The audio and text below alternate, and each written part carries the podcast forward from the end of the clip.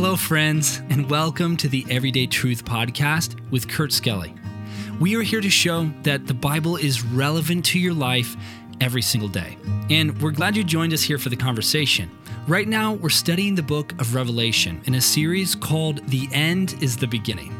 Now, let's join Kurt for today's episode. Good morning, friends, and welcome back to another episode of Everyday Truth. Appreciate you joining us as always in Revelation chapter 12 today. Got my uh, Cool Beans coffee shop. That's the coffee shop at the Wilds Christian Camp right there. Cool Beans coffee with some Dunkin' Donuts coffee on the inside. And uh, yeah, I just hope that Cool Beans doesn't in some way imply that coffee should be cold or cool. I'm hoping that means cool as in, you know, cool, not not as in cold. Why? Because cold coffee is awful. If you go to Dunkin' Donuts or, or even Starbucks and get iced coffee, you are not a pure coffee drinker. Just needed to get that out of the way this morning. Coffee is hot coffee by definition. So there we go.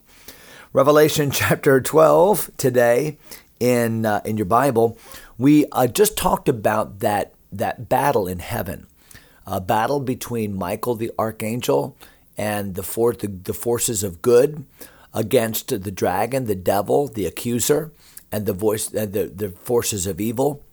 And of course, uh, Satan is bested in that battle, cast out of heaven finally, and cast down to the earth. And remember the loud voice that that proclaimed that and we have overcome by the blood of the lamb by the word of our testimony. Well watch what that voice says now in verse number 12 so revelation chapter 12 and verse 12 therefore rejoice ye heavens and ye that dwell in them. So this expulsion of the devil from heaven and these evil demons, uh, these fallen angels in that sense, will be a time of great rejoicing in heaven. Why? Because the accuser is now gone, who accused the people of God before God night and day. So all of that is over. He is gone, expelled, and that's cause for great rejoicing. I want to say, ding dong, the witch is dead, you know, but it's much greater than that. Look at verse number 12 again, though, because the Bible then says, Woe to the inhabitants of the earth and of the sea, for the devil is come down unto you, having great wrath, because he knoweth that he hath but a short time. So, what is great news for heaven in that Satan has been expelled is horrible news for the earth why? Because now the devil and these angels who have battled are coming to earth and to unleash the fury, not just the fury of added the the the added uh, resources of evil upon earth with the devil and these and these demons, but also now the fact that the devil knows that his time is short. Uh, he sees the battle in heaven and his loss of it as his power, his future, his plan to upend God is, is inevitably doomed. And in that doom, the devil is going to lash out and take out all of his anger, all of his wrath upon the people whom God loves. Remember, if the devil cannot harm God, which he cannot, then he's going to do the best he can to harm the things that God loves. That's why we as believers are targets of the evil one. That's why he walketh about seeking whom he may devour, because he's after the children of God. We're going to see that in a poignant way here in the, the verses that, that follow. So, what is great news in heaven, the fact that the devil has been expelled, is horrible news on earth because now during this second half of Daniel's 70th week, the second half of the tribulation, we're going to see that the great tribulation is activated and exacerbated by the devil and his forces. Look at verse number 13. And when the dragon saw, so the devil, the dragon, saw that he was cast into the earth, he persecuted the woman which brought forth the man child. So now a couple of our symbols are coming together. So the woman goes back to the beginning of the chapter. Who was the woman? Well, we determined that the woman in verses 1 and 2 was none other than the nation of Israel. Why? Because she was the one that brought forth the man child. She was that Christ came uh, from the Jews. He was a Jew. He came unto his own. Remember, we talked about all of this.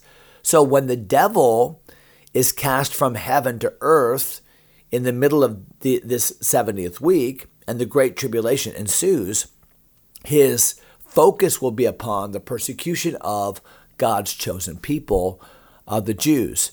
And so a couple events take place that kind of are the, the activators of this. Uh, this will be the time of the abomination of desolation, the time when Antichrist will come to um, will come to power in the sense of the entire world following him, the time when he will desecrate the temple worship in Jerusalem, the abomination of desolation, the time when the, the Jewish people will flee for their lives. And Jesus predicted all of this in Matthew chapter 24 and verse number 16, and really that whole passage, a part of the Olivet discourse, where he said, Hey, you better run, run for the mountains, run for safety uh, at this time. And watch what the Bible says here in verse number 14. And, and, and to the woman were given two wings of a great eagle that she might fly into the wilderness, into her place where she is nourished for a time and times. So, and half a time. We've seen this several times now. This refers to the three and a half years time, year, times, two years, half a time, half a year. So, three and a half years from the face of the serpent. So, the Bible says that God is going to help his people Israel as they flee from Satan and Satan's forces at this time. As they flee to the wilderness, they will be given wings as eagles. Now, does that mean that people are going to grow wings? Of course not. Remember, this passage is highly symbolic, and the symbolism ought to be symbolism that resonates with Bible students. Why? Because God has used the same language about his people back in the Old Testament. For instance, uh, Exodus chapter 19, uh, the Bible says that God gave his people eagle's wings. I have borne you on eagle's wings in taking you out of Egypt. So, God's people have always been uh, the target of the devil down through the ages. God's people have always been targeted for extermination by the evil one whether that be in in Egypt. Remember, as Pharaoh wanted to basically kill the nation, uh, the killing the, the, the babies that were born and curtailing the population of. Remember, they were enslaved. God gave them wings as eagles to come out. He bore them out of there uh, unto himself, the Bible says in Exodus 19. But throughout the Bible, we see God's people targeted uh, in every world power. We see targeting the Assyrians, obliterating the northern kingdom, the Babylonians, obliterating the southern kingdom, uh, the Medo Persians, remember Esther and the Persian Empire and the wicked plot of Haman and the uh, the potential destruction of an entire nation. Remember Esther and that great story. That was the Medo Persians. And then uh, the Greeks uh, remember Antiochus Epiphanes and all of the prophecy in Daniel and the intended destruction of God's people, uh, Rome, and th- there specifically Herod trying to stamp out, trying to stamp out Messiah uh, the killing of the innocents in Bethlehem, and then uh, later on, after the death of Christ, the Jewish revolt of, of 66 to 70, and in AD 70, when Titus came in and literally destroyed Jerusalem and destroyed the temple. So, really, throughout Bible history, every world kingdom has had its eyes set upon and the target of Israel. And then even in modern days, we see the, the intended destruction of the Jewish, the scattered Jewish people, uh, whether that be the pogroms of uh, Russia in the 1800s or the famous persecution and extermination under Hitler in uh, the earlier part of the 20th century. It's that we just see over and over and over again that the devil and the people that he has incentivized have always been attacking God's people. They've always been the target. There have always been these these latent anti-Semitic uh, tones in world history uh, that we see. So, here in Revelation chapter 12, when the devil comes to earth, it's the same old story as he turns all of his fury and all of his attention against God's people, and they literally run for the hills. Now, many Bible scholars believe that uh, they hide right close by, as far as one could run. Uh, the, the ancient kingdoms of Ammon and Moab and Edom.